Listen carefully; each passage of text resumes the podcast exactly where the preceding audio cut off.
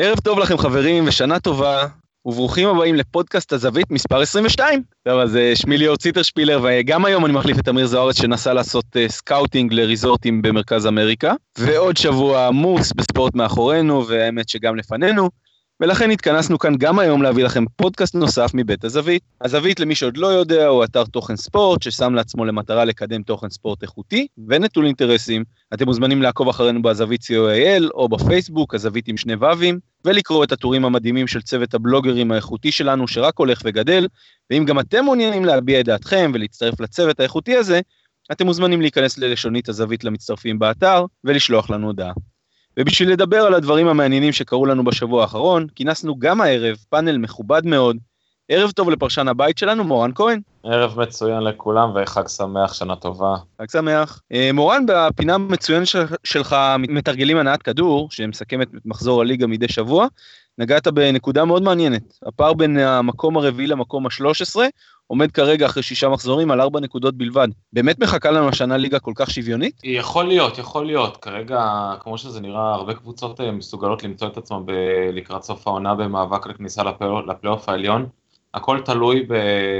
בהתחברות של אה, קבוצות מסוימות, אם הם הצליחו להגיע, כמו מכבי חיפה, בית"ר ירושלים, הצליחו למצוא את האיזון ואת הכמה ניצחונות רצופים כדי לפתוח איזשהו פער. גם אם ניקח את השתי קבוצות האלה, עדיין יישארו מספיק מקומות לקבוצות uh, מרכז טבלה בטן מאוד גדולה, של קבוצות מאוד שוויוניות שיכולות למצוא את עצמן בסוף השנה uh, באחד uh, משש המקומות הראשונים, כדי uh, במשחקים האחרים של ליגת העל. כן, אנחנו, אנחנו כמובן ניגע בקבוצות האלה בהמשך, ולצידו של מורן נמצא איתנו ערב גם הבלוגר רוני אלפרן, ערב טוב גם לך רוני.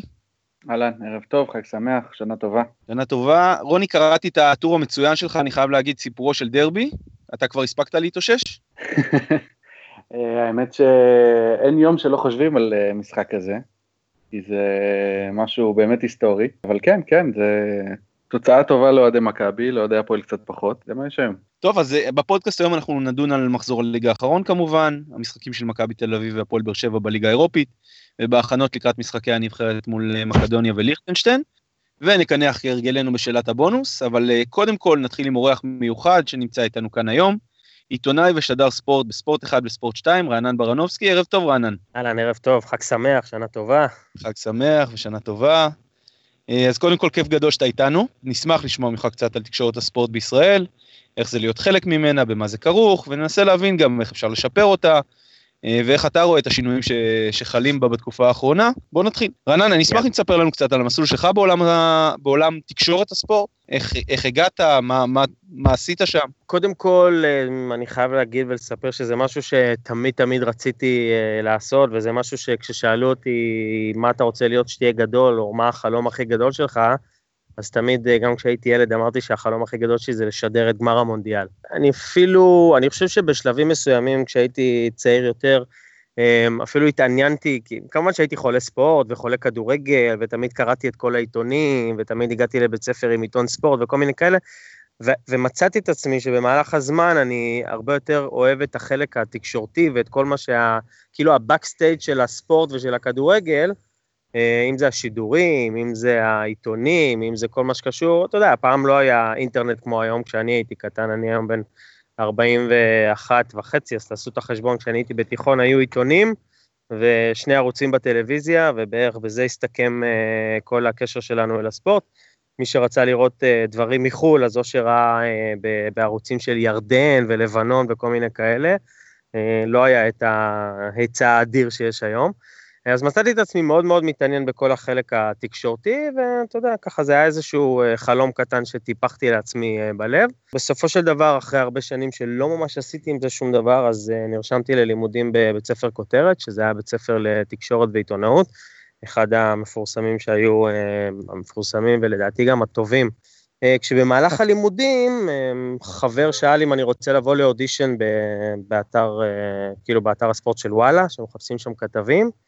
אמ, כמובן ששמחתי מאוד על ההזדמנות אה, ועל ה... אה, על האופציה שנפתחה, אה, אז פשוט קיבלתי הצעה לבוא לסוג של נקרא לזה אודישנים או לרעיון עבודה בוואלה ספורט, חיפשו אז כתב לכדורגל ישראלי, רצו לתת לי בהתחלה את מכבי תל אביב, לסקר את מכבי תל אביב, הפועל תל אביב ובני יהודה ביחד. זה היה הג'וב הראשון שכאילו הציעו לי, ואז אמרתי שאני חייב להיות אמיתי ולהגיד שזה נראה לי נפח עבודה גדול מדי בשביל כתב מתחיל שרק uh, נכנס לעניינים. אז הקבוצה הראשונה שקיבלתי הייתה בני יהודה, אנחנו מדברים על בערך שנת 2007, כמעט עשר שנים אחורה, ובני יהודה הייתה הקבוצה הראשונה שקיבלתי, זאת הייתה בני יהודה של ניצן שירזי, זיכרונו לברכה, איש יקר ואהוב, שבעצם היה המאמן הראשון שאיתו אה, עבדתי והתקשרתי. זה היה עידן של אה, חזי מגן ומשה דמאיו, וניצן שירזי היה אז המאמן. הגעתי ככה כמו איזה ילד מבוהל, אמנם כבר הייתי בן 30, אבל הגעתי כמו איזה ילד כזה עם הראש למטה לאימון הראשון, והצגתי את עצמי. לא ממש ידעתי איך עושים ומה עושים ועם מי מדברים ומה מדברים. אני תמיד מספר את הסיפור הקטן על ניצן שירזי, אחר כך, ככל שעברו אז הימים והשנים, הפכנו להיות אה, ממש חברים טובים, הוא גם עבד איתי כפרשן אה, בצ'רלטון, ו... במהלך השנים. אני תמיד מספר את הסיפור שבאימון הראשון שהגעתי, אז uh, רונית אשכנזי אז הייתה דוברת, זה היה בסבב הראשון שלה כדוברת בבני יהודה. וניגשתי לניצן והצגתי את עצמי ואמרתי לו, שלום, נעים מאוד, קוראים לי רענן ברנובסקי, אני מאתר שנקרא וואלה, ואני עכשיו הכתב שלכם uh, ואני אסקר אתכם. אז ניצן כזה אומר, אה, טוב, תשמע, אצלנו זה מועדון מאוד מאוד מסודר, כל הדברים, הכל, הכל, הכל, הולך דרך רונית אשכנזי הדוברת, אתה צריך משהו, תפנה אליה. אבל תרשום לך בצד את המספר שלי, ואם תצטרך משהו, אתה תרגיש חופשי לדבר איתי. ואיזושהי כן. אנקדוטה קטנה שאני מספר גם על ניצן כבן אדם וגם על ההתחלה שלי בעבודה, ובאמת אה, משם והלאה אה, זה הלך ו... רק הלך וגדל, קיבל... כן, קיבלתי אחר כך עוד קבוצות לסקר, ואחרי, אני חושב, משהו כמו שלוש שנים או שנתיים וחצי באתר, בעצם קיבלתי לסקר את אה, מכבי תל אביב, שזאת הייתה קביצת המדרגה, אני חושב, הכי גדולה שלי באותם שנים. ומהרגע שהפכתי לכתב מכבי, אז פתאום הדברים משתנים, הנפח עבודה משתנה, מכירים אותך, אתה נמצא במשחקים המרכזיים. אה, יחד עם זה עשיתי גם את צ'רלטון כמובן, אז... Uh, הכל ביחד, וככה דברים התפתחו. הייתי, של, אם מישהו לא יודע, אז בוואלה סיימתי כבר לפני מספר חודשים. אה, מאז אני רק בספורט אחד וספורט שתיים, ועושה עוד כל מיני אה, חלטורות קטנות פה ושם. אה, הגשתי כמה פעמים עם אליעזר לחנה את הפודקאסט ב-99. ויש עוד איזה משהו על הפרק בענייני רדיו ש... אמור לקרות uh, בקרוב, אני לא רוצה ככה לדבר על זה, אבל מניח שזה... הזדמנות דווקא טובה בעיניי לדבר על דברים כאלה, אבל אוקיי. לא, כן, בסדר, אתה אה, יודע, זה עוד לא סגור וחתום, אז אני לא אוהב, uh, אתה יודע, לרוץ ולספר לפני שדברים נסגרים, וזהו, פחות או יותר, כרגע אני עושה דברים רק בספורט 1, ספורט 2, uh, מי שראה, יצא לי להיות באולפן של היורו בקיץ האחרון, ו... כן, ראינו, אני, אני חייב להגיד... ככה התגלגלו הדברים. אני חייב להגיד בנימה אישית שהאולפן של היורו, ואני חושב שדיברנו על זה גם פה הרבה באתר, היה, היה משהו מרענן מאוד אה, בנוף התקשורת הספורט הנוכחית. כן, אני אגיד לך משהו מוזר, פשוט דיברו שם רק על כדורגל. כן, אה, כן, לגמרי. כאילו, זה כאילו משהו שבמרכאות היינו אמורים להתנצל עליו, אבל זה הפאנל שדיבר על ענייני כדורגל. אולי אני ככה קצת מקדים ולוקח אתכם לנושאים אחרים שרציתם לדבר עליהם אה, במהלך השיחה שלנו, אבל פשוט זה היה פאנל שדיבר... אז בוא, בוא נשאל אותך, בוא נשאל אותך באמת, אם אנחנו כבר מגיעים לעניין הזה. בעבר הלא כל כך רחוק, לפחות ממה שאני זוכר, וגם מה שאתה סיפרת על זה, על, על העובדה שהיו שני ערוצי טלוויזיה, והיינו ניזונים בעיקר מעיתוני ספורט, אז תקשורת כן. הספורט הייתה בעיניי הרבה יותר אינפורמטיבית. היו נותנים לנו הרבה מידע על המון uh, תחומי וענפי ספורט, אה, מעניין, כתבות צבע, הרבה, זאת אומרת, שונה לגמרי ממה שאנחנו מכירים היום. ולתחושה שלי, ואני חושב שמדברים על זה הרבה, תקשורת הספורט היום הופכת להיות יותר ויותר נגועה באינטרסים. שחקן שלא מדליף לא מקבל כותרות אוהדות, מתעסקים בהמון צהוב ופחות בספורט עצמו, פרשנים דוגמנים וכל מיני כאלה. יש לנו גם באתר אה, סדרת אה, כתבות של איתי ארליך של דירוג הפרשנים, שמדרג פרשנים והערך המוסף שהם נותנים לצופים. ו, ורציתי לשאול אותך, זה, זה משהו ש, שאתם, שאתה בתוך העולם הזה חווה? זאת אומרת, מישהו שמגיע לספורט מתוך האהבה והרצון באמת להיות חלק מספורט ממש, זה, זה מורגש שאתה חי בתוך העולם הזה? זה מורגש, ומצאתי את עצמי לא אחת, אה, כאילו צריך אה, להתנצל על הדרך שלי, שתמיד הייתה, אני ארשה לעצמי, אני לא אוהב לדבר על עצמי, אבל אני ארשה לעצמי להגיד, דרך שאתה יודע, ללכת בדרך הישר, ולהיות מסוגל כל בוקר לקום ולהסתכל במראה ולהיות עם מצפון נקי, אמ, שהמידע שאני מביא אה, הוא אמין והוא נכון והוא לא מומצא והוא לא נגוע באינטרסים. תראה, ברור שכשאתה מסקר קבוצות ויש לך את האנשים שלך ויש לך את המקורות שלך, בין אם זה קבוצה אחת או בין אם זה חמש, ואתה מכיר אנשים, אז ברור שיש כאלה שמקבלים ממך טיפול כזה וטיפול אחר. אבל הראייה, הראייה בגדול היא, אמ, וזה גם הדברים שאני מנסה להעביר ל... היום אני כבר במקום שכשמגיעים שדרי קווים לצ'רלטון, אז את רובם אני חונך ומלמד. אה, אני מנסה להעביר לאנשים שלא תמיד לפרסם ראשון ולרוץ ולהביא את הידיעה שלא בהכרח, לא בהכרח נבדקה, היא, היא, היא לא המטרה, זאת אומרת המטרה שלנו היא באמת להביא את, ה, את המידע בצורה אמינה, בצורה בדוקה, ולזכור שהאנשים שאנחנו מסקרים אותם, הם קודם כל, לפני שהם המאמן, השחקן, המנכ"ל, אה, הבעלים או וואטאבר, הם קודם כל אנשים. ויש שם אנשים מאחורי השמות האלה, ואנשים עם משפחות, ומשפחות ש- שרואות, ומשפחות שנפגעות, ומשפחות, זאת אומרת, יש פה, יש פה משהו שהוא מעבר ל- לרוץ ולספר ולהגיד, הנה, אני הגיבור הגדול, קיבלתי מידע ואני הולך, לפני שאני בודק אותו, אבל הנה, פרסמתי ראשון. אני חושב שהעניין הזה של הפרסום הראשון והמרדף אחרי מי יפרסם ראשון כשזה, כש...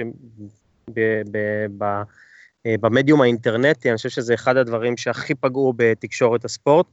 אה, והכי דרדרו את אמינות אה, תקשורת הספורט, ואני בהחלט יכול להבין, אה, אתה יודע, גם אוהדים, גם צופים, שהיום מסתכלים על כתבי ספורט, עיתונאים, שדרים, פרשנים, ווטאבר, ודרגת האמינות שלנו, אני אומר שלנו כי אני נמצא על אותה סירה עם כולם, דרגת האמינות שלנו נפגעה. בגלל שהיום נותנים במה למי שקולני יותר, ולמי שצועק יותר, ולמי שברברי וברוטלי, ולא בהכרח למי שנעים ואמין, ולמי שמביא את הדברים כהווייתם, ולמי שמביא את ה... אתה יודע, הרבה פעמים הייתי עולה למשל לשידור אה, ב-103, אה, בתוכנית של מאיר איינשטיין וקופמן, ואז פרימו גם היה, והרבה פעמים הייתי מוצא את עצמי נאבק, אתה יודע, בתור אחד שמסקר למשל את מכבי תל אביב ועולה בתור כתב מכבי תל אביב, אתה נאבק בפאנל באמיתות ובדברים שאומרים לך, ואתה יודע שזה לא נכון, כי אתה זה שמסקר את הקבוצה, ואתה זה שחי את הקבוצה ביום-יום, ואתה זה שמדבר עם שחקנים, ואז הייתה תקופה גם שהיינו נמצאים באימונים, ואתה אה, יודע מה קורה במועדון, כי אתה מדבר עם יותר מגורם אחד, ואתה צריך להתעמת עם, עם מידע שמטיחים בך, שאתה יודע בוודאות שהוא לא נכון, שההוא אמר בשיחה הזאת, וזה קיבל... ואתה מוצא את עצמך מתנצל על זה שאתה מביא את הדברים, אתה יודע, בצורה, סליחה על המילה הגסה, במרכאות, בצורה הוגנת. זאת אומרת, אתה יודע, אם אתה מנסה להגן על מאמן במחזור רביעי, אז, אז אנשים לא מבינים איך אתה עושה את זה. כשמגיע לפה מאמן זר ומנסים לחתוך אותו אחרי uh, שלושה או ארבעה או חמישה משחקים, ואתה אומר, רגע, אבל הוא רק הגיע, או השוער הצעיר הזה רק הגיע, והוא נמצא במדינה שהיא לא שלו, והוא רק בן 21, והוא נמצא פה בלי המשפחה שלו, ובוא ניתן לו זמן להתאקלם.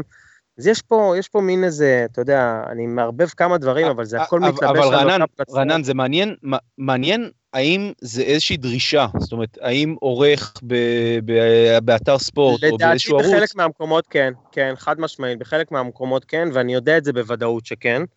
אה, אני יכול להגיד, אה, לפחות אה, באתר שבו אני עבדתי ובתפקיד שבו אני הייתי במכבי תל אביב, כשהייתי צריך ברוב השנים האחרונות, בעצם מאז שהגיע מיץ' גולדר, זה היה בעצם שנה אחרי שהתחלתי לסקר את הקבוצה, אמ, אני כמעט ודפקתי על השולחן ואמרתי שאני רוצה לסקר את מכבי תל אביב כמו שאני רואה את זה, כי לסקר את מכבי תל אביב בעידן, ה, בעידן ההנהלה הזרה, הבעלים הזרים, הצוות המקצועי הזר, הוא אחר מלסקר מועדון אחר, שכמו שאמרת, נגוע באינטרסים, כי ההוא מכיר את זה וזה מכיר את ההוא, ואחד הדברים שאני חושב שעזרו למכבי תל אביב לעשות את המהפכה ואת ה... אה, נקרא לזה, להפוך את האדמה בקריית שלום, זה שהגיע צוות זר מהבעלים ועד למטה, ופשוט לא ספר פה אף אחד.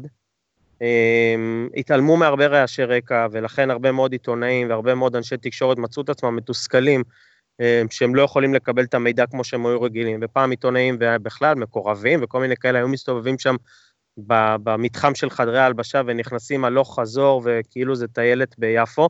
אז אני כעיתונאי באמת רוצה להיות שם כל הזמן, אבל אם אני מסתכל על הדברים בקטע, אתה יודע, שנייה רגע, אני יוצא למעלה ומסתכל על הכל במבט על, אז uh, אני כמעט ואתה יודע, הצבתי את זה, אני לא אגיד כדרישה, כי בסוף יש בוס מעליי שרוצה דברים אחרים, אבל הצבתי את זה כמין אג'נדה שלי, שאני מסקר את המועדון הזה כמו שאני רואה אותו לנכון, ואני חושב שעם צוות זר ועם אנשים זרים שבאו מבחוץ, צריך להתנהל בצורה מסוימת, וזה לא סתם שהייתי אחד האנשים שכן היו קרובים וכן הצליחו להביא סיפורים, וכן היו uh, כאלה ש... מאלה שקיבלו כבוד uh, והערכה מהצוות הזר של מכבי תל אביב, וזה לא אומר שהייתי הדובר של המועדון, אבל פשוט ידעתי, אתה יודע, להתנהג איתם בכבוד הראוי להם. אני חושב שהצלחתי לעשות את העבודה שלי לא רע בכלל, גם בלי להיות uh, נבזי, וכמו שאמרת, uh, בכל מחיר זה, לפרסם דברים. זה, זה מעניין שאתה, שאתה מגדיר את זה כדובר של המועדון, כי יש, יש, פעמים, יש הרבה פעמים הרגשה שיש כתבי חצר כאלה, שהם באמת הופכים להיות לאט יותר ויותר להיות דוברים של מועדונים. ואם אם יש משהו ש, ש, שנורא בא לידי ביטוי בשנים האחרונות, זה שאולי מכבי חיפה הפכה להיות קצת מה שמכבי תל אביב הייתה לפני חמש-שש שנים. והאם השילוב של צוות זר שמה עושה איזשהו שינוי כזה?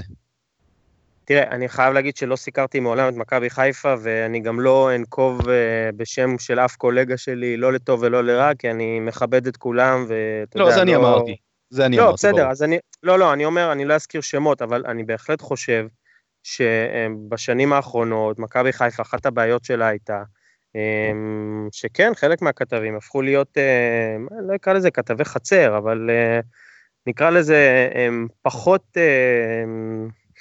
אני מחפש את המילה הנכונה, נקרא לזה פחות חדים ממה שהם היו צריכים להיות, או פחות אה, תקיפים עם המועדון. אתה הגדרת את זה דובר של מועדון, אה, אני חושב שזה, כן, שזה די טובה. זה אולי טיפה קיצוני, אבל זה סוג של, כן, זה סוג של, ואני חושב שאתה יכול לראות את זה במקומות מסוימים, ואתה יכול לראות במקומות מסוימים שאנשים אה, נשארים נאמנים, לה, נקרא לזה, לעקרונות של עצמם, וממשיכים לסקר את המועדון, ויודעים שהם... במרכאות הסתכנו בזה שיסגרו להם דלתות, ואולי הם לא יקבלו אה, אה, הדלפות, או נקרא לזה מתנות אה, כאלה ואחרות מהמועדון, אבל לפחות אנשים שעשו את העבודה שלהם כמו שהם, אה, אתה יודע, כמו שהם מאמינים בה. אה, ולכן אני חושב, תראו, כל העניין הזה של להיות אה, אה, עיתונאי או כתב ספורט, הרבה פעמים להלך על איזשהו גבול מאוד מאוד דק של, אה, כמו שאמרת, בין להיות נאמן לעקרונות שלך ובין מצד שני יש לך בוס על הראש ותחרות, ויש מתחרים, ויש אנשים שרוצים לקבל מידע, ואתה בעצמך רוצה להיות זה שמביא ראשון את הסקופים, או להביא ראשון את הידיעה, אז אתה כל הזמן צריך להתהלך בין, אתה יודע, בין ה... ה... נקרא לזה המאבק הזה של באיזה דרך לבחור בשביל לעשות את הדברים הכי טוב. אה, ולצערי, כמו, ש... כמו שאמרתי, אני חושב בתחילת הדברים שלי, אמ, יוצא מצב שלאחרונה האמינות שלנו כ- כאנשי תקשורת ספורט התערערה, בגלל אה, שיש כאלה שנוהגים בצורה שאני לא אוהב אותה, בצורה שהיא לא אמינה, בצורה שהיא לא אה, מכבדת את ה... א', לא את הקולגות וגם לא את, ה... את אנשי הספורט עצמם, זאת אומרת, לא את המסוקרים ולא אותנו כמסקרים. ואני חושב שאני יכול להבין בהחלט למה האמינות שלנו כאנשי uh, תקשורת uh, או בכלל נפגעה. הלוואי שדברים ישתנו, אתה יודע, אני חושב שבסוף הקהל יבין uh, מה טוב לו, ואני חושב שבסוף קהל יעדיף ויקבל וירצה לקבל את האנשים היותר הוגנים, את האנשים היותר טובים, לא בהכרח את אלה שמחפשים אש, כי אתה יודע, אתה יכול, uh, נקרא לזה לרמות פעם, פעמיים, שלוש, בסוף הבלוף שלך מתגלה והאמינות שלך יורדת, ואנשים כבר פחות מאמינים לך. אחד הדברים שאני שומע גם היום כשאני לא מסקר קבוצות, אבל אני מגיע לקבוצות כי אני... מגיע במהלך השידורים, או שסתם אה, באימון כזה או אימון אחר, שאני עדיין שומר על קשר עם חלק מהקבוצות, אז אני יודע שלפחות הדברים שאומרים עליי הם אה, דברים שעם הכתב הזה אנחנו יכולים להרגיש אמינות ואנחנו יכולים לסמוך עליו, ואם הוא אומר משהו, אז אתה יודע, כשקוראים, זאת אומרת שהקוראים, כשהציבור, וגם כשאנשי הספורט אומרים עליך שאם אמרת משהו אז אפשר להאמין לו כי הוא בן אדם אמין, אז אני חושב שבעניין הזה לפחות uh, עשיתי את שלי. ו... אין ספק שזה משהו להעריך. uh, מורן, רוני, אתם רוצים להפנות איזושהי שאלה לרענן? כן, אני אשמח. היי רענן, uh, מורן. אהלן. שתי uh, תהיות שאלות. קודם כל, האם לא mm-hmm. כדאי אולי uh, להפריד בין התפקיד של שדר לתפקיד של עיתונאי? כי התפקיד של שדר בסופו של דבר, גם אם זה שדר קווים, זה לשדר או לדווח את מה שקורה במהלך המשחק, אה, מהקווים אה, מהמאמן, והעיתונאי בעצם יש לו תפקיד אחר, ההגדרת תפקיד שלו היא אחרת לחלוטין מאשר של השדר. ברגע שאתה משחק על אוקיי. שני התפקידים, פה בעצם Mhm. אולי נוצר המתח הזה בין להיות קרוב למועדון ולמאמן ולשחקנים, לבין זה שצריך להביא את הסקופים. שניונת, אז אני אענה לך כדי שקו המחשבה שלי פשוט לא, אתה יודע, כדי שאני לא אשכח דברים. אני חושב שהתפקיד של שדר קווים הוא תפקיד של עיתונאי לכל דבר. אני חושב שדווקא החבר'ה שהם חלקם עיתונאים ומסקרים קבוצות, לא בהכרח אם הם עומדים על הספסל של הקבוצה שהם מסקרים, אבל כ, כ, אה, כ, כבעלי חושים עיתונאיים וכבעלי יכולת לזהות סיפור עיתונאי, כבעלי יכולת לזהות אה, איפה קורה עכשיו משהו, ולא רק להביא את הדברים בצורה יבשה מהספסל, כמו שחלק מהאנשים עושים, כי אין להם את הרקע העיתונאי, אלא הם פשוט עכשיו, אתה יודע, הפכו להיות שדרי קווים. אני חושב שדווקא בקטע הזה, הם, היכולת שלנו כעיתונאים היא, הם, היא כן באה לידי ביטוי, ואני יכול לתת לך את הדוגמה של עצמי. אני במשך הרבה מאוד שנים, ב- לפחות בצ'רלטון, עושה את מרבית המשחקים של מכבי תל אביב, בטח בשנים האחרונות. אתה יודע, הבוסים שלי ידעו שהייתי כתב של מכבי תל אביב בוואלה ספורט, הם ידעו, ואם הם היו חושבים לרגע אחד שאני לא עושה את התפקיד שלי, או שאני לא מביא את הסיפורים, או שאני במרכאות נגיד, אתה יודע, רואה סיפורים, לא מפרסם אותם בשידור, ורק אומר אותם אחרי זה, או מספר אותם אחרי זה בוואלה, אז הם לא היו נותנים לי לעשות עוד שידור אחד של מכבי תל אביב. אני חושב שדווקא בקטע הזה, החבר'ה ש... שהם כן אה, מגיעים מרקע עיתונאי ומכירים את הקבוצות ומכירים את האנשים, יכולים אה, דווקא בהיבט הזה ליצור קשרים יותר טובים, והעבודה שלהם יותר קלה על הספסל. כי אני מסכים איתך שזה לא אותו דבר, אבל יש הרבה דברים שהם כן אה, דומים, ב... ואני חושב שתפקיד של שדר קווים, אני לא מדבר כרגע על שדר של משחק, שזה משהו אחר לגמרי, השד... שדרי הקווים עצמם, אני חושב שהם צריכים וחייבים להיות עיתונאים לכל דבר. זאת הדעה שלי בכל אופן. תהייה שנייה שיש לי, אה, צ'רלטון כביכול בהתחלה, הסלוגן שלהם היה פחות, שיד... פחות דיבורים, יותר שידורים, אם אתה נכון. זוכר. נכון. אה, מה שגרר בסופו של דבר לזה שהשיח אה, בערוצי הספורט האחרים.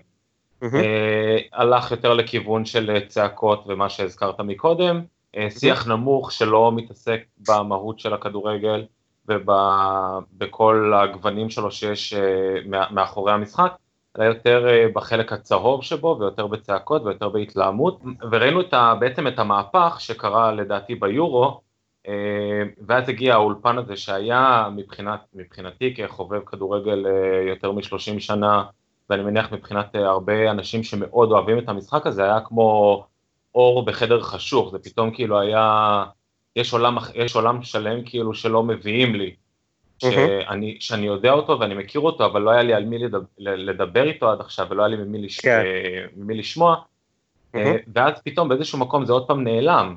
אה, אז בוא, אז אני, לא אז יודע אם זו החלטה, ורגע, לא, קודם כל הש- זאת החלטת, החלטת בעלים, זאת אומרת, יש בעלים לערוץ, יש אה, ברור. שני בעלים, הדר זהבי ואלי עזור, שהם, אה, אתה יודע, הבוסים. אה, צריך להזכיר שאולפן כזה כבר היה גם ביורו של 2012, זאת אומרת, זה לא אולפן ראשון שאנחנו עושים. אה, אני לא יודע אם אתה זוכר, אבל גם אז הנחה אותו אה, שלום אה, מיכאלשווילי, והיו אה, נדב יעקבי, שאז קיבל אישור מערוץ הספורט להיות אה, באולפן שלנו, ורן בן שמעון, הם היו שני הפרשנים הקבועים באולפן. והדס גרינברג ואני התחלפנו בתפקידים אה, של הגשת חדשות, זאת אומרת זה היה פחות או יותר אותו דבר. השנה עשו את זה טיפה אחרת עם אה, יותר אורחים ועם אה, חבר'ה שהתחלפו מדי פעם אה, בפאנל, למעט כמה פרשנים קבועים שהיו, כמו אה, מוטי וניר ואסף כהן, שלדעתי אחת התגליות של היורו הזה, אה, עמית לבנטל שהצטרף, שהוא גם כן סוג של אה, עכבר אה, כדורגל אירופי. אמ, וכן, אני, אני מסכים עם מה שאתה אומר. עדיין הסלוגן של ספורט אחד הוא אה, יותר שידורים ופחות דיבורים, וזאת הסיבה שבינתיים, נכון לעכשיו, אין אה, שום תוכנית אולפן שצ'רלטון אה, מרימה כרגע, כי מעדיפים שבאמת הלוח שידורים שאנחנו, אנחנו, אתה יודע, שהערוץ מביא לצופה, אה, יהיה מלא בשידורים. עכשיו, זה יכול להיות שידורי אגרוף שהערוץ אה, לוקח אותם, ו- ולכאורה לא מעניינים אף אחד, אבל מסתבר שיש להם רייטינג. זה יכול להיות כדורגל מכל הליגות האפשריות, אה, בטח השידור של ליגת העל, אנגליה, אה, גרמניה, אה, אתה יודע, כל הליגות ה- ש- שנמצאות בצ'רלטון בשנים האחרונות, ברזיל, ארגנטינה שנכנס אה, כמובן, הליגה הסינית, שאגב סגרו את ה- את החוזה שלה עוד לפני שרן זהבי חתם שם. זאת אומרת, באמת המוטו של הערוץ הוא עדיין לקחת את כל ה... אה, אה, לקחת את כל ה... אה, נקרא לזה זכויות שידור האפשריות, ובאמת, וזה בא על חשבון אולפנים, וזה בא על חשבון, כמו שאמרת, תוכניות הדיבור. נכון לעכשיו זה בעצם ה... עדיין הקו המנחה של הבעלים. אני שומע כבר הרבה זמן, גם אני כאחד שעובד בערוץ, אז אני חייב, אתה יודע, לשתף קצת מאחורי הקלעים, ואחד שמת אה, לקבל איזושהי תוכנית ולהגיש, ואתה יודע, לשבת בכזה פאנל, אז uh, אנחנו גם כן uh, שואלים ומתעניינים כל הזמן. Um, יכול להיות שזה עוד יהיה. נכון לעכשיו, כמו שאמרתי, הקו המנחה הוא באמת להתמקד בשידורים, בזכויות שידור, יש ליגות בכדורסל, בספרד, יש עוד כל מיני דברים אחרים. כמובן היורו, כמובן הרכישה של uh, זכויות השידור של ליגת העל לחמש השנים הקרובות. מהבחינה הזאת כרגע אין לי איזשהו, אתה יודע, יש, יש עוד עניין שצריך לה, להגיד אותו, שזה כל ענייני הרגולציה, שתוכנית למשל סיכום השבת חייבת להיות בערוץ פתוח, זאת גם הסיבה שמוכרים את זכויות השידור uh, לערוץ הספורט uh, שנה אחרי שנה. פעם זה היה בחבילה נפרדת, זאת אומרת, הייתה, היה את החבילה של המשחק המרכזי, אה, אם אני לא טועה, ליגה לאומית ומשחקי הגביע, זה היה בחבילה אחת, היה את אה, המשחק המרכזי, חבילה נפרדת, אני מדבר על חבילת אה, רכישה של גורמי השידור. והיה כמובן את המשחקים של 2, 3, 4, 5, 6, שזה היו רוכשים צ'רלטון, ואחר כך מוכרים את זכויות השידור, אז השנה, בניגוד לשנים קודמות, כל החבילה הזאת ביחד הייתה תחת מכרז אחד.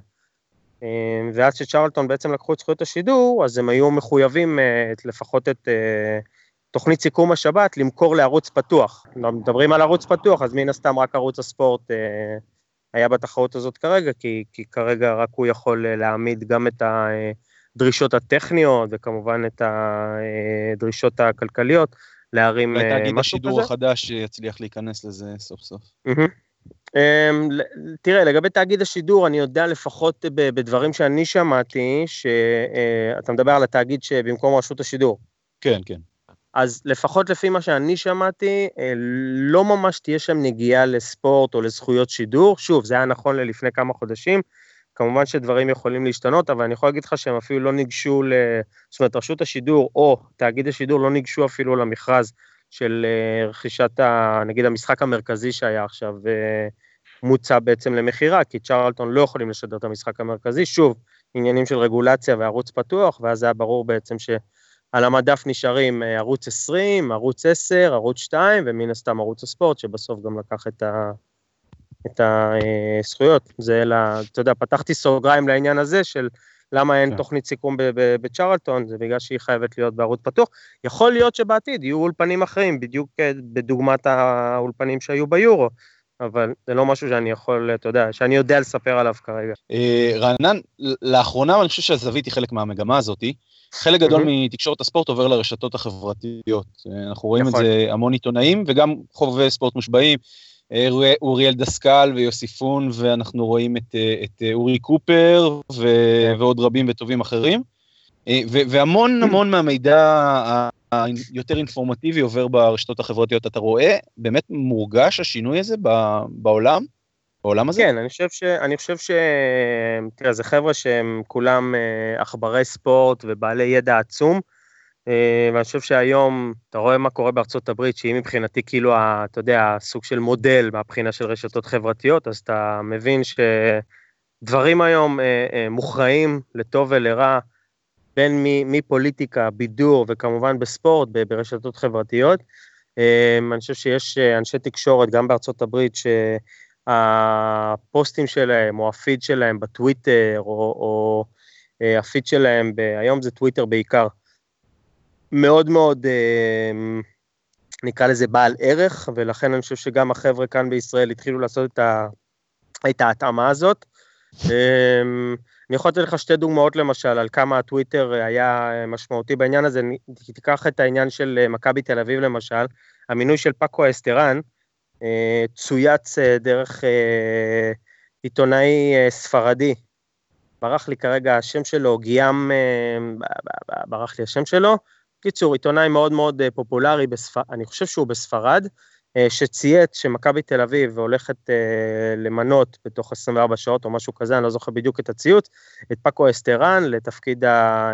לתפקיד המנג'ר החדש. משהו ש... שם שלא דובר בכלל בתקשורת הישראלית, לא דובר באף אתר, באף עיתון, באף מקום אחר, ואכן תוך 24 שעות באמת מכבי תל אביב הודיעה על, ה, על, ה, על המינוי שלו. אני יכול לתת לך דוגמה שלי, משל עצמי, המינוי של רנה מולנשטיין, לא יודע אם יצא לכם לקרוא, זה שם ששוב, לא ממש אוהב לדבר על עצמי, אבל בשביל להמחיש לכם את החוזק של הטוויטר והרשתות החברתיות, אז באותו בוקר אה, מכבי חיפה הייתה אמורה, באותו יום מכבי חיפה הייתה אמורה אה, לעשות את מסיבת העיתונאים החגיגית, ובעצם לחשוף את שמו של המאמן. אה, אני חשפתי את השם בפיד הטוויטר שלי בבוקר. אחרי מספר דקות העלינו ידיעה גם בספורט אחת, כדי, באתר של ספורט אחת, כדי שגם העניין הזה יקבל יותר תאוצה, אבל בהחלט הידיעה הראשונית, הפרסום הראשוני, החשיפה הראשונית, הייתה בטוויטר שלי, אה, וכן, אני, כמו שציינת, השמות שציינת בהתחלה הם רק חלק מהרבה מאוד אה, חבר'ה ממש טובים שמנצלים את הטוויטר או את עמודי הפייסבוק שלהם בשביל לפרסם, אם זה ידיעות, אם זה מאמרים, אם זה, אתה יודע, כל מיני כתבות משל עצמם, ובהחלט, זה כמובן בנוסף ל, לידיעות ולדברים שהם עושים, אם זה, אמרת, הזכרת את יוסיפון באתר וואלה, את אורי קופר בידיעות ובוויינט, את דסקל ב...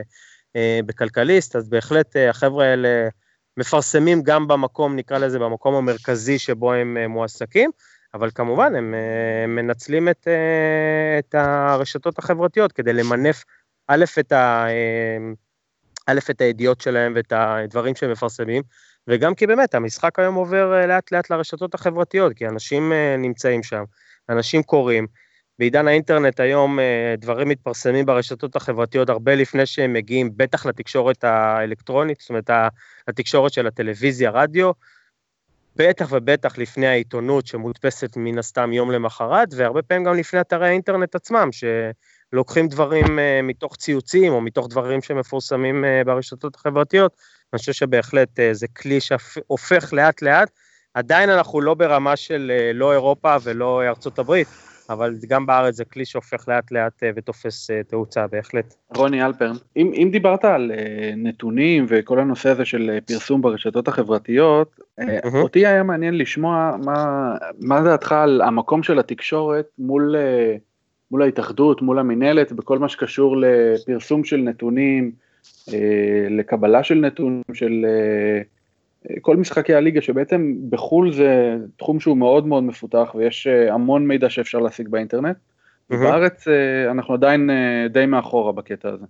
אז קודם כל צריך להזכיר שהמינהלת רק הוקמה, בוא, בוא נעשה, נעשה הפרדה בין המינהלת שמנסה להיות משהו קצת יותר, נקרא לזה יותר מודרני, יותר מעודכן, וההתאחדות שאתה יודע, פחות, לפחות כרגע פחות מתפקדת ברשתות החברתיות. אז לפחות המינהלת, אה, יש לה פיד, אה, ויש לה זאת אומרת אה, דף בטוויטר שמתעדכן גם במהלך משחקי, משחקי ליגת העל, עם עדכונים של שערים בלייב, עם נתונים, עם איזושהי מערכת חדשה שנכנסה עכשיו של כל מיני נתונים סטטיסטיים.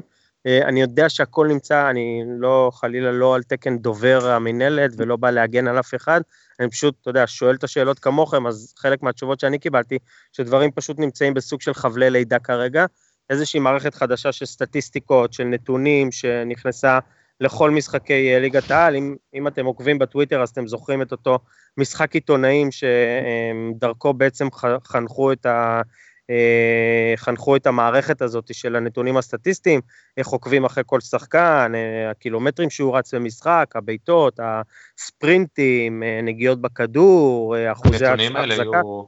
הנתונים האלה זה נתונים שהם אמורים להיות לציבור. נגישים, כן, כן, כן, זה הנתונים שהמינהלת... כן, כן, כן. של מינהלת מופיעה עדיין אה, טבלת הליגה של העונה שעברה, אתה יודע. אז כאילו, אני לא יודע לגבי האתר של המינהלת, אני יודע שיש נתונים שמתפרסמים באופן קבוע בפיד, ושוב, אמרתי, גם לגבי המינהלת וגם לגבי המערכת הזאת, זו מערכת שנכנסה, אנחנו עדיין, בואו ניתן להם את 100 ימי החסד, אנחנו עדיין רק במחזור שישי של העונה. נכון שבעולם, אה, נקרא לזה עולם אידיאלי, הכל כבר היה צריך לדפוק והכל היה צריך להיות כבר אתה יודע, אה, מתוקתק ו- ו- ומפורסם והכל טוב ויפה. אני חייב להגיד שאני לא, לא יודע מה קורה באתר של המינהלת, אז אתה יודע, אני לא רוצה סתם להגיד דברים. לגבי הטוויטר לפחות, אני יודע שהם כן מפרסמים דברים וכן מפרסמים נתונים, אה, ואם אני לא טועה, אה, גם הכתבים במגרשים כבר מקבלים דפי סטטיסטיקה מדי פעם. אל תתפוס אותי במילה, אבל אני חושב שראיתי את זה במשחק אחד או שתיים שאני יצא לי להיות בהם. אה, ואני חושב שבהחלט זה איזשהו תהליך שגם נכנס לעניינים, ואני חושב שזה תהליך שהוא מבורך, כי כמו שבאמת הזכרתם, זה מידע שאמור להיות נגיש בעצם לכולם. אני חושב שהמינהלת השקיעה הרבה מאוד כסף כדי להכניס את, ה, אה, את המערכת הזאת לפעולה, וזה לא בשביל, אתה יודע, לא בשביל לשמור את הנתונים אצלה במשרדים, אלא זה בשביל שהקהל והצופים והקוראים יוכלו אה, ליהנות מהנתונים האלה. אני חושב שזה בהחלט צעד מבורך, והוא חייב להיות חלק, אתה יודע, לגיטימי ובלתי נפרד מכל התקשורת שלנו, וכל התקשורת הספורט והרשתות החברתיות, ואני מקווה שזה ייכנס למסלול כמה שיותר מהר. בהחלט משהו שהוא הכרחי וחובה שיהיה. אה, רענן, גם כן. עוד שאלה קטנה. לגמרי. אה, כאוהד מכבי, מכבי תל אביב. כן. כשאומרים מכבי זה רק מכבי תל אביב, לא? יש את הוויכוח הזה הרי, לא? לא, לא, רענן, רענן, אתה נכנס פה לפינה עכשיו. אנחנו לא ניכנס לזה. זה ויכוח ארוך ימים פה. זה היה בסדר. כן, מה השאלה? אה, כאוהד מכבי תל אביב אני בעצם עוקב גם אחריך בטוויטר ויש איזשהו השטג שבעצם אתה באיזשהו מקום הקמת אותו אה, לגבי כן. רייקוביץ'. כן. אז אה, אם אתה יכול ככה שתי מילים על הסיפור הזה כי זה נושא מעניין. כן, אה, טוב, אז למי שלא יודע, אז לאשטג הזה, האשטג הזה קוראים עצמי לגילו, עצמי קו תחתון לגילו. מה שקורה בעצם, אגב, הוא דיבר על זה, רייקוביץ' דיבר על זה באחד הראיונות האחרונים שהוא נתן, והוא בעצם סיפר שיש לו איזושהי, נקרא לזה אמונה תפלה, או סוג של מנהג קבוע, שאחרי כל שער שהקבוצה שלו כובשת, הוא רץ לספסל, אה, ולוגם אה, לגימה כזה מבקבוק מים וחוזר לשער. אמ, זה משהו שאני שמתי לב אליו כבר בשנה שעברה, כי אמרתי לכם, אני נמצא הרבה על הקווים של מכבי, וזה דברים שאתה ככה, אתה יודע, הקבוצה כובשת שער, השחקנים באים, לוגמים מים וזה, אבל שמתי לב שיש איזה מנהג כזה ממש קבוע, שהקבוצה נותנת גול, לא משנה באיזה שער הוא נמצא וכמה רחוק מהספסל, הוא רץ לנמרוד הפיזיותרפיסט, נותן ככה שתי לגימות של מים, ו... באמת שאלתי אותו לגבי זה בשנה שעברה, והוא אמר לי שזה סוג של אמונה תפלה שהוא הביא עוד מ... עוד מאז שהוא צעיר בסרביה, והוא באמת עושה את זה בכל משחק שהוא uh, משחק. והשנה אמרתי, אני הולך לקחת את זה צעד אחד קדימה, ולפחות במשחקים שאני נמצא על הספסל כשדר קווים, אז בכל פעם שמכבי כובשת שער ואני רואה את רייקוביץ' אה, מגיע לספסל, אני פשוט מצלם אותו, מעלה את התמונה לטוויטר תחת אותו השטג עם תיאור של איזה שער, באיזה משחק, אה, ונהיה קטע כזה, אני לא, לא תיארתי לעצמי שאנשים, אתה יודע, יעשו מעקב כל כך מעניין.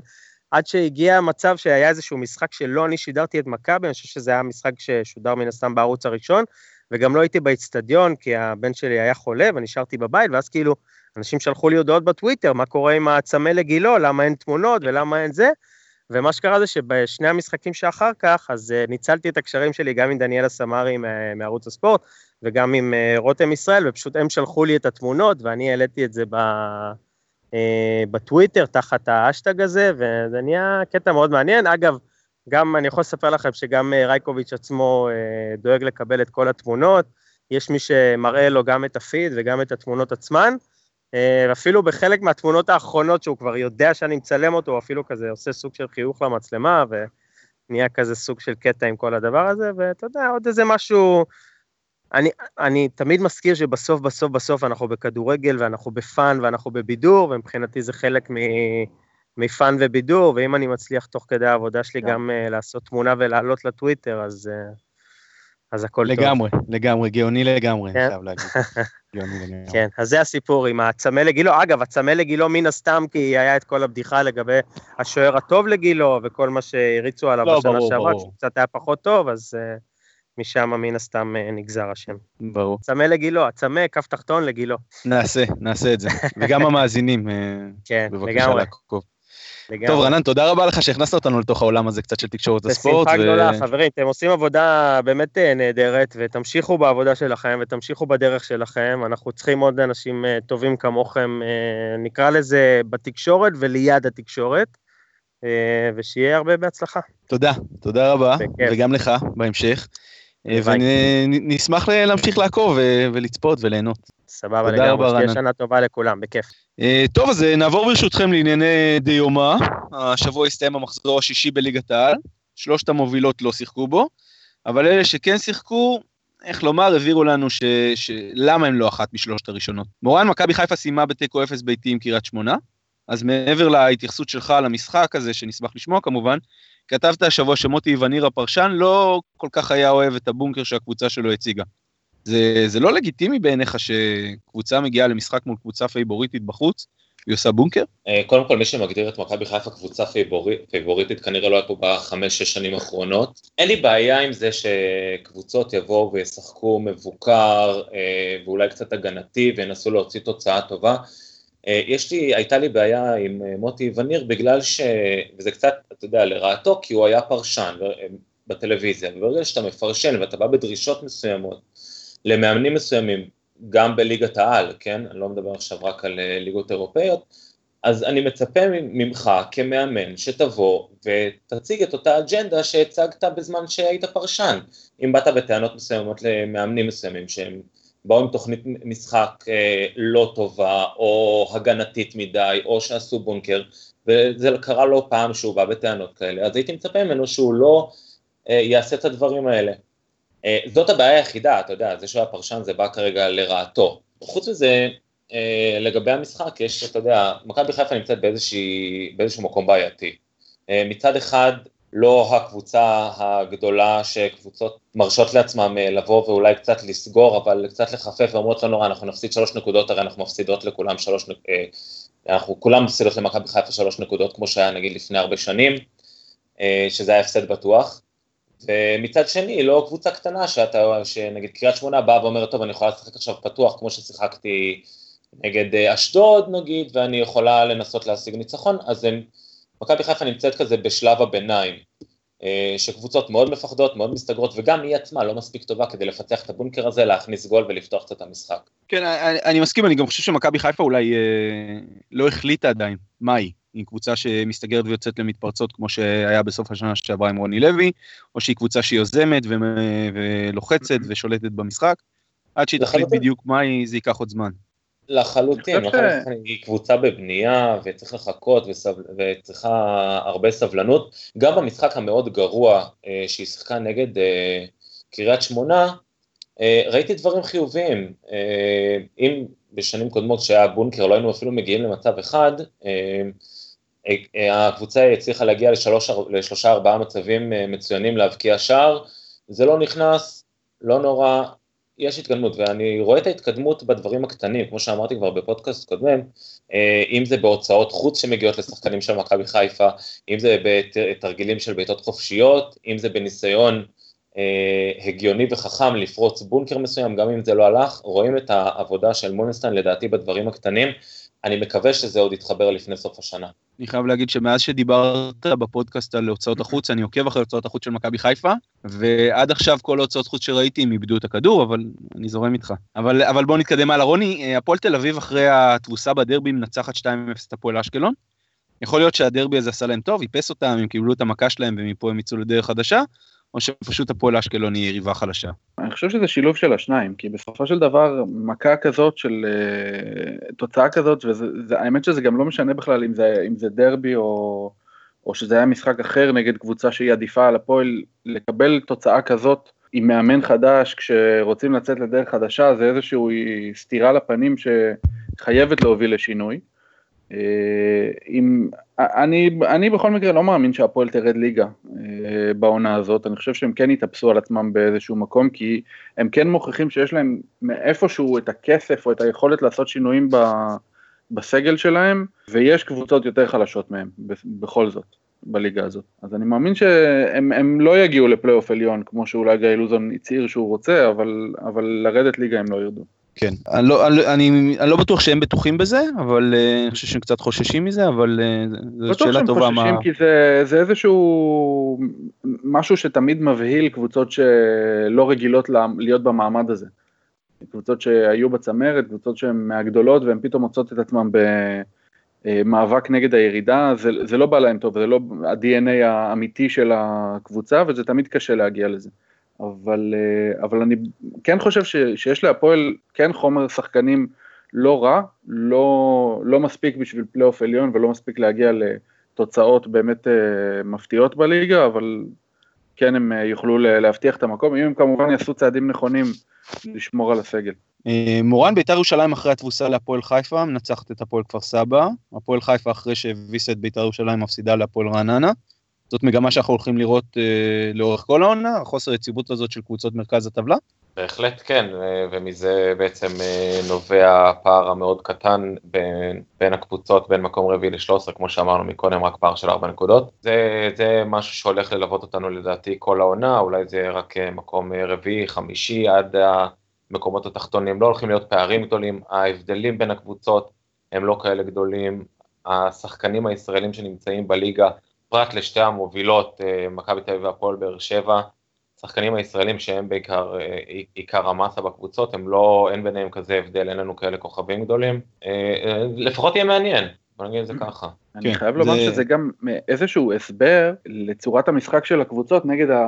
של הקבוצות האלה שהן מרכז טבלה ומטה נגד הקבוצות היותר גדולות, גם מכבי חיפה, גם בית"ר ירושלים, שזה מגמה שהתחילה גם בשנה שעברה ולפני שנתיים, שהם מגיעים לקבוצ... למשחקים נגד הקבוצות הגדולות בבונקר, אבל במשחקים בינם לבין עצמם יש הרבה תהפוכות.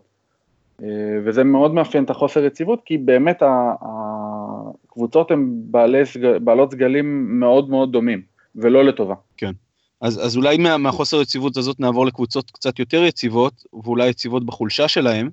ורוני, שתיים מהמועמדות אולי היותר בולטות לירידה עונה, מ"ס אשדוד ובני יהודה, נפרדו בתיקו שתיים. ומורן בטוח לא התייחס לאפשרות שרוני אוואט יהיה המפוטר הראשון העונה. מי עוד היית שם בקטגוריה הזאת? קבוצות שהמאמנים שלהם אולי צריכים להתחיל אה, לחשוב מה קורה איתם? אה, אני חושב שכשמסתכלים על אה, הטבלה של הליגה, חוץ משלושת ארבעת הקבוצות הגדולות, שזה מכבי תל אביב, הפועל באר שבע, מכבי חיפה וביתר ירושלים, אולי אפשר להכניס את גיא לוזון למשוואה הזאת, אין מאמן שבאמת אה, אה, המקום שלו בטוח. אה, כי כמו שאמרנו, הקבוצות הן לא יציבות ורצף של מספר הפסדים יכול לגרום למפולת שתביא קבוצה ל- להיות על סף ירידת ליגה. אה, אז ממש כל הקבוצות אה, נמצאות ב... באיזשהו מצב כזה שהם לא, המאמנים לא יכולים להיות שקטים, הם חייבים uh, להיות עם היד על הדופק כל הזמן. אנחנו רואים הרבה פעמים ש, שזה לאו דווקא מה שעוזר לקבוצות, אבל כבר ראינו חילופי מאמנים ראשונים, אולי לא פיטורים, אבל חילופי מאמנים ראשונים בהפועל תל אביב. אני חושב שהדבר החכם ביותר כרגע בשביל כל בעלי הקבוצות, יהיה להשאיר את המאמנים שנמצאים כרגע. כי כמו שאמרנו, רצף של שלושה ניצחונות והקבוצה כבר נראית למעלה והכל יכול לזרום להם הרבה יותר טוב. יש, יש עוד מספיק זמן כדי uh, לתקן גם אם uh, יהיו רצף uh, של משחקים פחות טובים. אה, וכמו ש... אתה יודע, תמיד יש איזשהו הד גדול מסביב לפיטורים, כי במשחק הראשון אחרי זה הרבה פעמים כאילו זוכרים את זה ש... שהקבוצה ניצחה או משהו כזה, אבל לאורך זמן פיטורים הם לא באמת אה, פתרון. אה, מורן, לא דיברנו עכשיו על, עד עכשיו על שתי הגדולות, אה, מכבי תל אביב והפועל באר שבע, כי הם לא שיחקו במחזור הזה, אה, אז אולי נדבר על, עליהם במשחקים האירופאים שלהם. הפועל באר שבע כבר עם ארבע נקודות משש אפשריות בליגה האירופית, ואחרי סנסירו אה, מול אינטר והמשחק בטרנר מול סמפטון, אני חושב שאם היו מציעים להפועל באר שבע לפני שני המשחקים אה, ארבע נקודות, הם היו לוקחים את זה בשתי ידיים.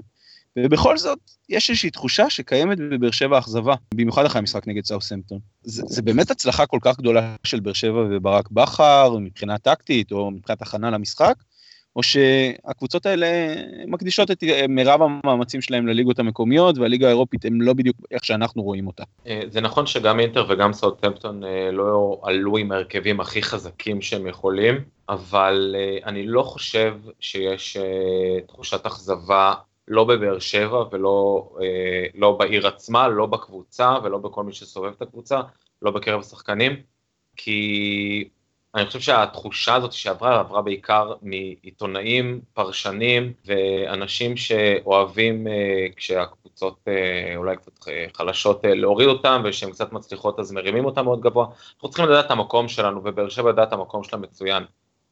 להוציא ארבע נקודות משני המשחקים האלה זה, תוצאה, זה תוצאות מדהימות. זה שם אותה בעמדת זינוק נהדרת לעלייה לשלב הבא. אף אחד לא ייקח ממנה את מה שהיא עשתה, גם התיקו נגד סאוטמפטון היא תוצאה מצוינת, אה, שלא הרבה קבוצות ישיגו, היא צריכה להיות לגמרי גאה בעצמה, והאוהדים שלה וכל הקהל שלה צריך להיות גאה בה, אה, ואנחנו כאוהדי כדורגל צריכים להיות אה, גאים בדרך שהפועל באר שבע משחקת ומשיגה את התוצאות שלה. היא עושה את זה בצורה נפלאה. אני לא, אתה יודע, גם כשמכבי חיפה ניצחו את מנצ'סטר יונייטד אז בקמפיין של ליגת האלופות, זה היה אומנם נגד הרכב כאילו חסר קצת, אבל לא עשו מזה כזה רע שזה הרכב חסר. מאוד פיארו את הניצחון הזה. זה גם מה שצריך לעשות עכשיו. כן, האמת שאני מסכים עם זה. רוני, מכבי תל אביב, התאוששה בצורה מעוררת כבוד אחרי הטראומה מול זנית, ונראה היה שהיא עולה על המסלול הנכון. ואז שוב משחק מאכזב מול דנדו קאירית. זה חוסר יציבות שאנחנו הולכים לראות ממכבי תל אביב לאורך כל העונה? אני חושב שהחוסר יציבות של מכבי הוא מתבטא בעיקר בהגנה. וכשמכבי פוגשת בקבוצות עם uh, התקפה מהירה, היא מאוד מתקשה. ואם ההתקפה של מכבי לא מצליחה להעלות את הקבוצה ליתרון יחסית מוקדם, uh, וזאת בעיה ש, שגם המאמן דיבר עליה בתקשורת, uh, מכבי לא יכולה לסגור משחקים בצורה מהירה. וככל שהזמן עובר והשעון מתקתק, בעצם אה, הרבה יותר קשה לסגור את המשחק, ואז ההגנה עושה את שלה כרגיל וחוטפת את השער, ה, מה שנקרא, לא מחויב. אה, וכן, אה, אני, אני צופה לפחות בליגה המקומית במשחקים נגד באר שבע וביתר תצוגות כאלה, אני לא מאמין שנגד ביתר ירושלים מכבי מסוגלת לתת חמישיות או שלישיות אפילו, בטח שלא נגד באר שבע. אה, אז כן, אה, זה חוסר יציבות שהוא מגיע מההגנה. יש לי הרגשה שבמכבי תל אביב אה, קרויף והחבר'ה רואים את זה, ואולי אפילו בינואר נראה איזשהו שיפור בעמדות האלה במכבי תל אביב. טלב טוואטחה מגיע למכבי תל אביב בינואר, זו העסקה שעוד, אני חושב, רבים צפו אותה כשטוואטחה עבר לפרנקפורט. כן, אני לא יודע אם זה מה שישדרג את חוסר היציבות התל אביבי, אבל אם זה מה שהם מרגישים שיעשה להם טוב, אני איתם לגמרי, זורם. טוב, אז אה, אנחנו אה, יוצאים עכשיו לשבועיים פגרה של אה, פגרת הנבחרות, ואני בטוח שיש כמה מאמנים בליגת העל שמחבקים את הפגרה הזאת בשתי ידיים, ונראה לי שזה זמן טוב לדבר על מה שצפוי לנבחרת שלנו. אז ביום חמישי אנחנו יוצאים למשחק חוץ נגד מקדוניה, ואחרי זה חוזרים לארץ למשחק בית נגד ליכטנשטיין באיצטדיון טדי. ומורן, מקדוניה ממוקדת במקום ה-146 בדירוג פיפא, ישראל לעומת זאת במקום ה-98. על פניו נראה כאילו אנחנו פייבוריטים בטוחים למשחק הזה. ומלבד העובדה שהכוכב הגדול של המקדונים זה גורם פנדב הגדול מגנואה, עם היסטוריה באינטר, בלאציו ובנפולי, יש עוד סיבות לחשוש מהמשחק הזה? אה, כן, קודם כל הוא קורה בחוץ, זה משחק חוץ, אה, ואנחנו כנבחרת ישראל פחות טובים בדרך כלל במשחקי חוץ. אני חושב שה... קודם כל המקדונים אה, כקבוצה הם קבוצה די, הסגל שלהם הוא סגל די צעיר, רוב השחקנים שלהם נעים בין הגילאים שלהם בין 21 ל-28. אה, יש להם כמה שחקנים טובים, כמו למשל אה, אלכסנדר טראז'יקובסקי שמשחק אה, בפלאומו, הוא רק בן 24. הוא אמנם לא מבקיע יותר מדי שערים, אבל הוא בהחלט יכול להציק לנבחרת שלנו. צריך לזכור שהמשחק הראשון של המקדונים היה נגד אלבניה בחוץ, אותה אלבניה שהייתה ביורו האחרון ועשתה תוצאות נהדרות, והם הפסידו 2-1 בדקה 89 בחוץ, באלבניה. ככה שלא צפו לנו משחק קל, לא צפו לנבחרת ישראל משחק קל בכלל.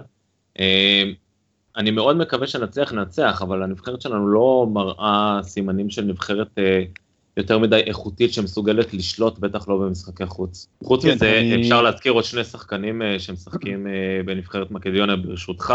ודאי. אחד, אחד זה הג'ימי בראימי, אה, שמשחק באסטנה בקזחסטן, שעשה בעיקר, את עיקר ההצלחה שלו בליגה הסלובנית במדי אה, אולימפיה לובליאנה ומאריבור. והאחרון, סתם כדי להוסיף שם שאנחנו קצת מכירים, אה, בסרט עבדורחימי, שלהזכירך שיחק בהפועל תל אביב, הוא כרגע משחק בקבוצת אוסקה ביפן, הוא חלק מהסגל, לא ממש ברור כמה הוא ואם הוא ישחק.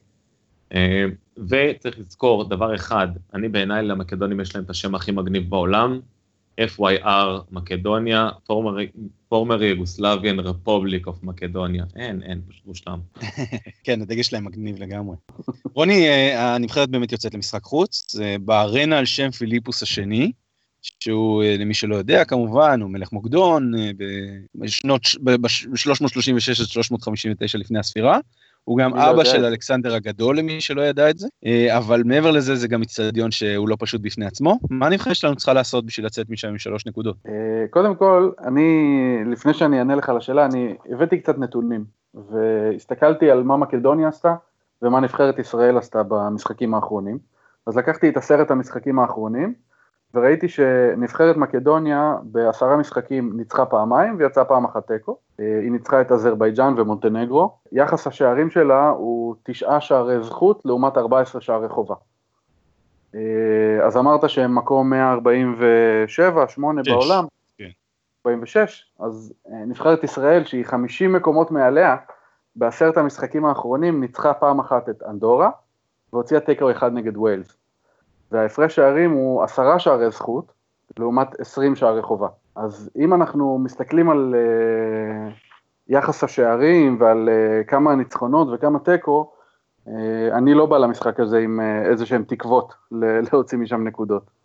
Uh, מקדוניה, כמה שהם uh, נראים כקבוצה חלשה, על פי התוצאות האלה הם, הם די זהים לנו ביכולת, אין להם אה, איזה שהם תוצאות אה, מיוחדות, הניצחון האחרון שלהם במוקדמות גביע העולם היה ב-2013 על ויילס, אה, אנחנו ניצחנו את צפון אירלנד בערך שנה לפני זה בפעם האחרונה במוקדמות אה, גביע העולם, ולשאלתך מה, מה נבחרת ישראל צריכה לעשות כדי להוציא משם נקודות, זה לשחק הגנה קשוחה, חזקה, ולהיות מרוכזים מול השאר. כן, אני חושב שזו המלצה טובה אה, במקרה הזה. אני, אני מסכים עם זה שמשחק חוץ ב, במקדוניה או בכלל בכל מקום אחר, אבל במקדוניה ספציפית עלול להיות מאוד קשה לנבחרת שלנו.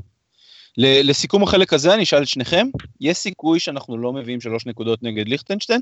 אין סיכוי. אה, היות ומכונת שערים מהכיוון ההפוך, אה, אני לא רואה אותנו לא, לא מנצחים את ליכטנשטיין. אני רואה, אני רואה שם את אייל גולסה מבקיע גול עד כדי כך. או-אה, או-אה, זה, זה ממש קיצוני, ממש קיצוני. טוב, אז, אז שיהיה בהצלחה כמובן לנבחרת, ואנחנו מתקרבים לסיום, ואני חושב שהגיע השלב לשאלת הבונוס שלנו.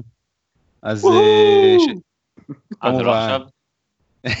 לא, זה זמן טוב, זה זמן טוב. אז uh, למי שלא יודע, זלאטן איבראימוביץ', האיש והאגדה, בעודו בחיים, חגג השבוע 35, והייתי רוצה לשאול אתכם, אה, מה ציטוטי או עובדות זלאטן איבראימוביץ' המעניינות שאתם אה, חיים ולוקחים איתכם? אני לא יודע, לא נראה לי שהוא אמר את זה באמת, אבל זה מסוג הז'אנר של, אה, שמתאים לו, שהכתובת המייל שלו היא gmail את zlatan.com. זה חזק ביותר. יציג בדיוק. יש אחד שזלאטן יצא פעם לרכיבה בצרפת ובטעות זכה בטור דה פרנס. כשאלכסנדר אה, גרם בל המציא את הטלפון, היו לו שלוש שיחות שלא נענו מזלטן. זלטן פעם איחר בכל כך הרבה זמן לאימון, עד שהמאמן העניש את שאר השחקנים על זה שהם הגיעו מוקדם, ו... ואולי אה, עוד אחד, אז אה, הפעם היחידה שזלטן טעה, זה שהוא חשב שהוא טעה. היה את הרעיון שלו ממש בתחילת העונה שהביאו את פול פוגבה למנצ'סטר, והוא אמר, שילמתם עליו 120 מיליון פאונד, לא נורא, המכירות של החולצות שלי יכסו על זה. זלאטן טיפוסי. אני לוקח את זלאטן כמו שהוא. אה, לטובתך, אם לא זלאטן אה, יחכה לך מתחת לבית. טוב, אז אה, אני רוצה להודות לכם חברים. תודה רוני, תודה מורן, תודה. ותודה כמובן לרענן ברנובסקי שהיה איתנו. בכיף. תודה, תודה מיוחדת לברק קורן, האיש מאחורי הקלעים, שדואג שכל הדבר הזה יקרה. בינתיים אתם מוזמנים להמשיך לעקוב אחרינו באתר הזווית co.il, שתהיה לכולם שנה מדהימה, ונתראה בשבוע הבא בפודקאסט נוסף מבית הזווית.